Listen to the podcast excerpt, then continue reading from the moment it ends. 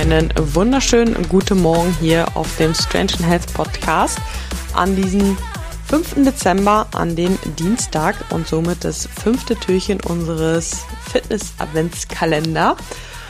Und heute soll es darum gehen, ich hatte die bereits am Sonntag in der Podcast-Folge ein bisschen über Selbstvertrauen und Selbstbewusstsein ja erzählt, wie das Ganze mit Erfolg auch zusammenhängt, weswegen ja oder wofür ein Erfolgsjournal deswegen hilfreich sein kann. Und ich habe dir da auch schon gesagt, dass es halt aber auch noch andere Möglichkeiten gibt, Selbstvertrauen aufzubauen. Und habe dir da auch schon gesagt, dass wir da ja an mehreren Tagen nochmal drüber sprechen. Und heute ist sozusagen der erste Tag. Und ich möchte dir die ersten vier Möglichkeiten mit auf dem Weg heute geben. Beziehungsweise möchte ich dir die Möglichkeiten halt eben vorstellen. Also, Punkt Nummer eins, ja, mach es dir selbst leicht, deinen eigenen Regeln zu folgen. Denn das Problem ist halt, wenn du dir selber Regeln aufstellst und dich daran nicht halten kannst, wirst du ja, Abzüge auf dein Selbstvertrauenskonto sozusagen machen und weniger Selbstvertrauen haben. Wir wollen ja Selbstvertrauen aufbauen, also brauchen wir, wie du gelernt hast, Beweise, damit wir halt uns selber auch vertrauen können. Und deswegen mach es dir halt eben zur Gewohnheit, deine Regeln so aufzustellen, dass du dich daran halten kannst. Wenn du zum Beispiel sagst, ich bin zufrieden mit meinem Tag, wenn ich beim Sport war und wenn ich meine Kalorien eingehalten habe und wenn ich keinen Zucker gegessen habe und wenn ich 10.000 Schritte hatte und, und, und, und, ja.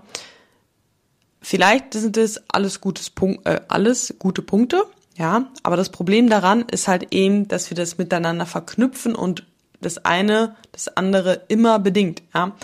Aber sie ist doch einfach mal getrennt. Immer, wenn ich meine 10.000 Schritte eingehalten habe, fühle ich mich gut. Immer, wenn ich meine Kalorien eingehalten habe, fühle ich mich wie eine Athletin, ja, und so weiter. Und somit hast du mehrere Möglichkeiten oder halt eben ähm, ist die Chance, dass du dich an deine Regel hältst, viel, viel größer. Ja. Punkt Nummer zwei, stell dir selber die richtigen Fragen.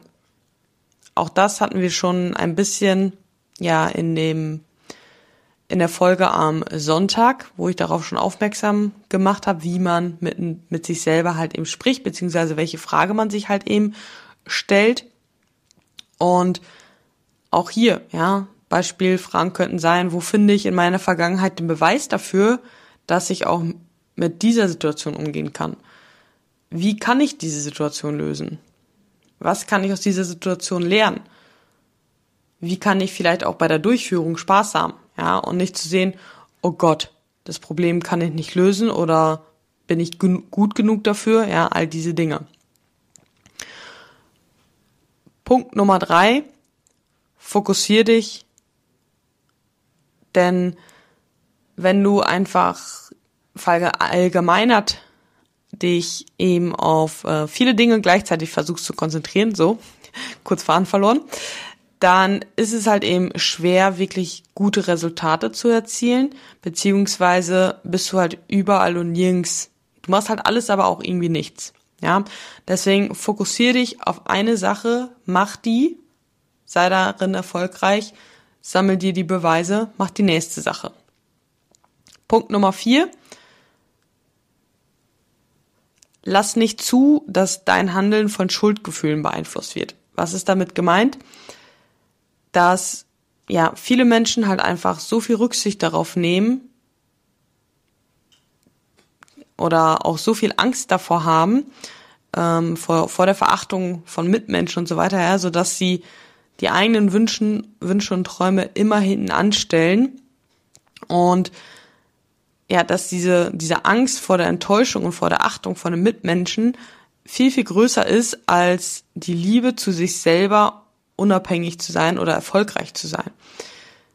Und deswegen finden diese Menschen es halt irgendwo auch normal, die eigenen Wünsche immer wieder aufzuopfern nur um bei anderen beliebt zu sein. Und ich hoffe, dass du daraus hörst, dass es halt eigentlich gar keinen Sinn macht, ja. Und wenn du dir mal überlegst, die ganzen Schuldgefühle, die du vielleicht auch hast oder ähm, ja, doch, das sind ja eigentlich Schuldgefühle, ja. Wenn du dir darüber ganz Zeit nicht Gedanken machen würdest, wie viel Zeit du vielleicht auch mehr hättest.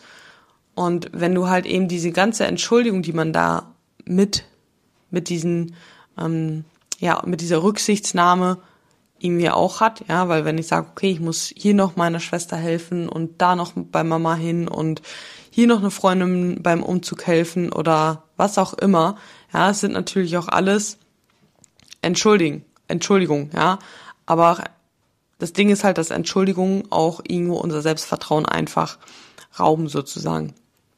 Ja, und häufig ist es ja auch so, dass wir vielleicht ein schlechtes Gewissen haben, weil wir in der Vergangenheit irgendeinen Fehler zum Beispiel gemacht haben. Das Ding ist aber, dass du auch, egal was du ja machst, du kannst diesen Fehler ja nicht rückgängig machen. Ja, und deswegen schau halt eben nach vorne und lass dich nicht dauerhaft von diesen Schuldgefühlen beeinflussen, ja, sondern übernimm halt eben Verantwortung und mach aktiv und handel aktiv sozusagen. Ja. Genau, das zu diesen ersten vier Punkten. Ähm, nimm dir gerne wieder kurz Zeit, überleg, welcher Punkt ja, du in vielleicht du in den nächsten Tagen davon umsetzen möchtest, welcher ja so der Punkt ist, an dem du vielleicht noch am meisten arbeiten darfst und überleg dir vielleicht einfach, wie du das in den nächsten zwei bis drei Tagen oder vielleicht sogar auch direkt heute, ja, direkt umsetzen kannst. In diesem Sinne, hab einen wunderbaren Dienstag, teil die Folge sehr gerne und vor allem schreib mir, welcher Punkt dir am besten gefallen hat. Und dann hören wir uns morgen. Ciao, ciao.